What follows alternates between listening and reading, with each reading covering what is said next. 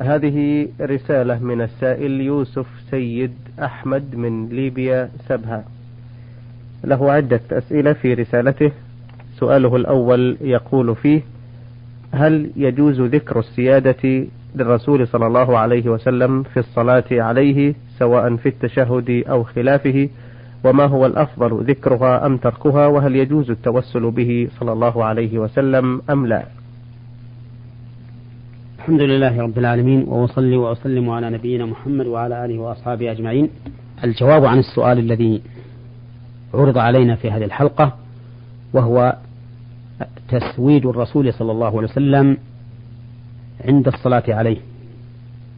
فإننا نقول لا ريب أن رسول الله صلى الله عليه وسلم سيد ولد الخلق سيد ولد آدم وأنه له السيادة المطلقة عليهم لكنها السيادة البشرية سيادة بشر على بشر. نعم. أما السيادة المطلقة فإنها لله عز وجل. فالرسول عليه الصلاة والسلام سيد ولد آدم في الدنيا والآخرة وهو إمامهم عليه الصلاة والسلام ويجب على المؤمن أن يعتقد ذلك في رسوله صلى الله عليه وسلم. أما زيادة سيدنا في الصلاة على رسوله صلى الله عليه وسلم فإنها إن في الألفاظ التي ورد بها النص لا ينبغي ذكرها إذا كانت لم تذكر لأن الصيغة التي وردت عن النبي صلى الله عليه وسلم في صفة الصلاة عليه هي أحسن الصيغ وأولاها بالاتباع. أما إذا كان يصلي على النبي صلى الله عليه وسلم صلاة مطلقة. فإنه لا بأس أن يقول صلى الله وسلم على سيدنا محمد وعلى آله وصحبه أجمعين مثلا. لا بأس أن يقولها لأن النبي صلى الله عليه وسلم له السيادة على البشر. ولكننا في الصلاة على النبي صلى الله عليه وسلم في التشهد لا نزيدها لأنها لم ترد. عن رسول الله صلى الله عليه وسلم. فنقول السلام عليك أيها النبي ورحمة الله وبركاته. ولا نقول السلام عليك سيدنا أيها النبي. ونقول اللهم صل على محمد وعلى آل محمد ولا نقول اللهم صل على سيدنا محمد. بل ولا نقول اللهم صل على نبينا محمد. بل نقول اللهم صل على محمد كما جاء به النص. هذا هو الأولى والأفضل. أما التوسل بالنبي صلى الله عليه وسلم فإن التوسل به أقسام. أحدها أن يتوسل بالإيمان به فهذا التوسل صحيح. مثل أن يقول اللهم إني آمنت بك وبرسولك فاغفر لي. هذا لا بأس به وهو صحيح وقد ذكره الله تعالى في القرآن في قوله ربنا إننا سمعنا مناديا ينادي للإيمان أن آمنوا بربكم فآمنا ربنا فاغفر لنا ذنوبنا وكفر عنا سيئاتنا وتوفنا مع الأبرار ولأن الإيمان بالرسول صلى الله عليه وسلم وسيلة شرعية لمغفرة الذنوب وتكفير السيئات فهو قد توسل بوسيلة ثابتة شرعا. ثانيا أن يتوسل بدعائه صلى الله عليه وسلم أي بأن يدعو للمشفوع له. وهذا أيضا جائز وثابت لكنه لا يمكن أن يكون إلا في حياة الرسول صلى الله عليه وسلم. وقد ثبت عن عمر رضي الله عنه أنه قال اللهم إنا نتوسل إليك بنبينا فتسقينا وإنا نتوسل إليك بعم نبينا فأسقنا. وأمر العباس أن يقوم فيدعو الله فيدعو الله سبحانه وتعالى بالسقيا. فالتوسل في حياة النبي صلى الله عليه وسلم بدعائه هذا جائز ولا بأس به. القسم الثالث أن يتوسل بجاه الرسول صلى الله عليه وسلم. سواء في حياته أو بعد مماته. فهذا توسل بدعي. لا يجوز. وذلك لأن جاه الرسول عليه الصلاة والسلام لا ينتفع به إلا الرسول صلى الله عليه وسلم. أما أنت بالنسبة إليك فإنه لا فإنك لا تنتفع به لأنه ليس من عملك. وشيء ليس من عملك لا ينفعك. وعلى هذا فلا يجوز للإنسان أن يقول اللهم أني أسألك بجاه نبيك أن تغفر لي أو أن ترزقني الشيء الفلاني. لأن الوسيلة لا بد أن تكون وسيلة والوسيلة مأخوذة من الوصل بمعنى الوصول إلى الشيء. فلا بد أن تكون هذه الوسيلة موصلة إلى الشيء وإذا لم تكن موصلة إليه فإن التوسل بها غير مجد ولا نافع. وعلى هذا فنقول التوسل بالرسول عليه الصلاة والسلام ثلاثة أقسام. أن يتوسل بالإيمان به واتباعه وهذا جائز في حياته وبعد مماته.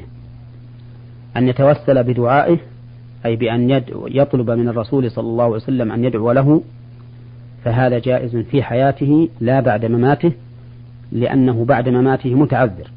القسم الثالث أن يتوسل بجاهه ومنزلته عند الله فهذا لا يجوز لا في حياته ولا بعد مماته لأنه ليس وسيلة إذ أنه لا يوصل الإنسان إلى مقصوده لأنه ليس من عمله. فإذا قال قائل لو جئت إلى الرسول عليه الصلاة والسلام عند قبره وسألته أن يستغفر لي أو أن يشفع لي عند الله هل يجوز ذلك أو لا؟ قلنا لا يجوز. فإذا قال أليس الله يقول ولو أنهم إذ ظلموا أنفسهم جاءوك فاستغفروا الله واستغفر لهم الرسول لوجدوا الله توابا رحيما قلنا بلى إن الله يقول ذلك. ولكنه يقول ولو أنهم إذ ظلموا أنفسهم جاءوك. وإذ هذه ظرف لما مضى وليس ظرفا للمستقبل. لم يقل الله تعالى ولو أنهم إذا ظلموا أنفسهم جاءوك فاستغفروا الله واستغفر لهم الرسول. بل قال إذ ظلموا. فالآية تتحدث عن أمر وقع في حياة الرسول عليه الصلاة والسلام وحصل من بعض القوم مخالفة وظلم لأنفسهم. فقال الله تعالى ولو أنهم إذ ظلموا أنفسهم جاءوك فاستغفروا الله واستغفر لهم الرسول. يعني هذه ربما تتحدث عن طائفة معينة أو عن إيه نعم. و... واستغفار الرسول صلى الله عليه وسلم بعد مماته أمر متعذر. نعم. لأنه إذا مات العبد انقطع عمله إلا من ثلاث كما قال الرسول صلى الله عليه وسلم صدقة جارية أو علم ينتفع به أو من بعده أو ولد صالح يدعو له. فلا يمكن لإنسان بعد موته أن يستغفر لأحد. بل ولا ولا يستغفر لنفسه أيضا لأن العمل انقطع. أثابكم الله. إذا على هذا لا يكون التوسل إلا مثلا بالإيمان بالرسول صلى الله عليه وسلم لكن هل نقيس عليه التوسل بأي عبادة من العبادات؟ كالتوسل مثلا بصلاة الإنسان أو بصومه أو بعمل من أعماله الصالحة؟ يتوسل به الله نعم لا بأس به. نعم. يقول اللهم مثلا اللهم لك صليت لك صمت لك حججت وما أشبه ذلك فاغفر لي. هذا لا بأس به لأن هذه الأعمال من أسباب المغفرة. نعم, نعم. بارك الله فيكم. سؤاله الثاني يقول آه، هل تجوز زيارة الأضرحة إذا كنت معتقدا أنها لا تضر ولا تنفع ولكن اعتقادي في ذلك في الله وحده؟ ولكن لما سمعناه من أن هذه الأمكنة طاهرة ويستجيب الله لمن دعا فيها؟ زيارة الأضرحة يعني القبور نعم. سنة لكنها ليست لدفع حاجة الزائر وإنما هي لمصلحة المزور أو لاتعاظ الزائر بهؤلاء وليست لدفع حاجاته أو حصول مطلوباته. فزيارة القبور اتعاظا وتذكرا بالآخرة وأن هؤلاء القوم الذين كانوا بالأمس على ظهر الأرض يأكلون كما نأكل ويشربون كما نشرب ويلبسون كما نلبس ويسكنون كما نسكن. الآن هم رهن أعمالهم في قبورهم. فإذا زار الإنسان المقبرة بهذا الغرض للاتعاظ والتذكر وكذلك للدعاء لهم كما كان الرسول عليه الصلاة والسلام يدعو لهم إذا زارهم. السلام عليكم دار قوم مؤمنين وإنا إن شاء الله بكم لاحقون. يرحم الله المستقيمين منا ومنكم والمستأخرين. نسأل الله لنا ولكم العافية. فهذه زيارة شرعية مطلوبة. ينبغي للرجال أن يقوموا بها سواء كان ذلك في النهار أو في الليل. وأما زيارة القبور للتبرك بها واعتقاد أن الدعاء عندها مجاب فإن هذا بدعة وحرام ولا يجوز لأن ذلك لم يثبت لا في القرآن ولا في السنة أن محل القبور أطيب وأعظم بركة وأقرب لدعاء الإجابة أه لإجابة الدعاء. وعلى هذا فلا يجوز قصد القبور لهذا الغرض. ولا ريب أن المساجد خير من المقبرة وأقرب إلى إجابة الدعاء. وإلى حضور القلب وخشوعه. نعم. آه، سؤاله الثالث يقول هل يجوز لي أن أعطي نصيبا من زكاة المال لكل من أخي أو أختي أو عمي أو عمتي أو خالي أو خالتي مع العلم أنهم ليسوا مساكين أو فقراء بالمعنى الصحيح؟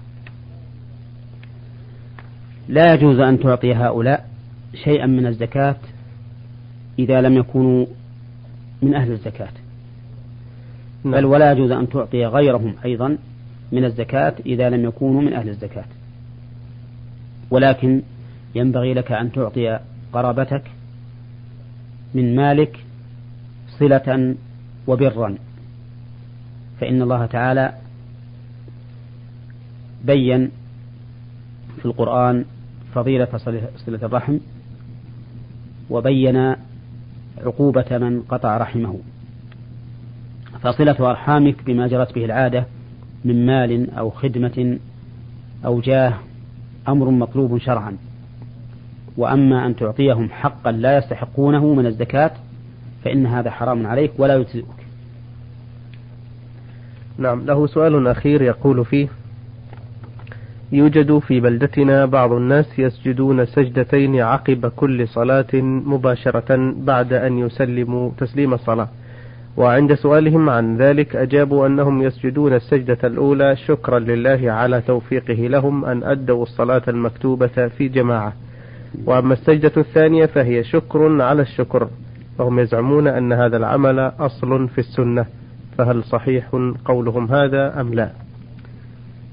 على قياس قولهم أنهم إذا سجدوا السجدة الثانية يجب أن يسجدوا سجدة ثالثة لشكر شكرا لله على شكرهم. نعم. ثم يسجدوا سجدة الرابعة وهكذا ويبقون دائما في سجود إلى ما لا نهاية. نعم. و ولكنني أقول إن هذا إن هاتين السجدتين بدعتان وأنه لا يجوز للإنسان أن يتعبد لله بما لم يشرعه. لقوله صلى الله عليه وسلم من عمل عملا ليس عليه أمرنا فهو رد.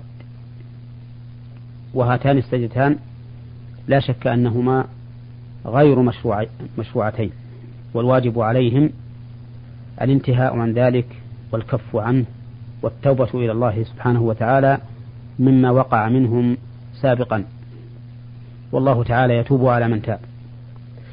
جزاكم الله خيرا. هذا سؤال من المستمع ألف حاء حاء الحارثي. يقول أنا رجل متزوج من امرأتين إحداهما وهي الأولى حصل بينها وبين والدتي سوء تفاهم فسمعتها وهي تتكلم عليها بكلام قبيح فقلت لها جعلتك مثل أمي أو أختي. وذهبت إلى بيتها وقد حاولت استرجاعها ولكنها تشترط علي فصلها عن أمي في السكن فما الحكم أولا في قولي لها؟ وهل يجوز استرجاعها وألبي طلبها بفصلها عن والدتي؟ وما العمل إن كنت لا أستطيع ذلك ماديا؟ أما قولك جعلتها مثل أمي فهذا حرام ولا يجوز لك. نعم. فإن الله تعالى قال الذين والذين يظاهرون منكم من نساء الذين يظاهرون منكم من نسائهم ما هن أمهاتهم؟ إن أمهاتهم إلا اللائي ولدنهم وإنهم ليقولون منكرا من القول وزورا. فعليك أن تتوب إلى الله من هذا الكلام. وإذا أردت أن ترجع إلى زوجك فإنك لا تقربها حتى تقوم بما أوجب الله عليك من الكفارة. نعم. تعتق رقبة إن أمكن ذلك وإلا تصوم شهرين متتابعين. قبل أن تمسها.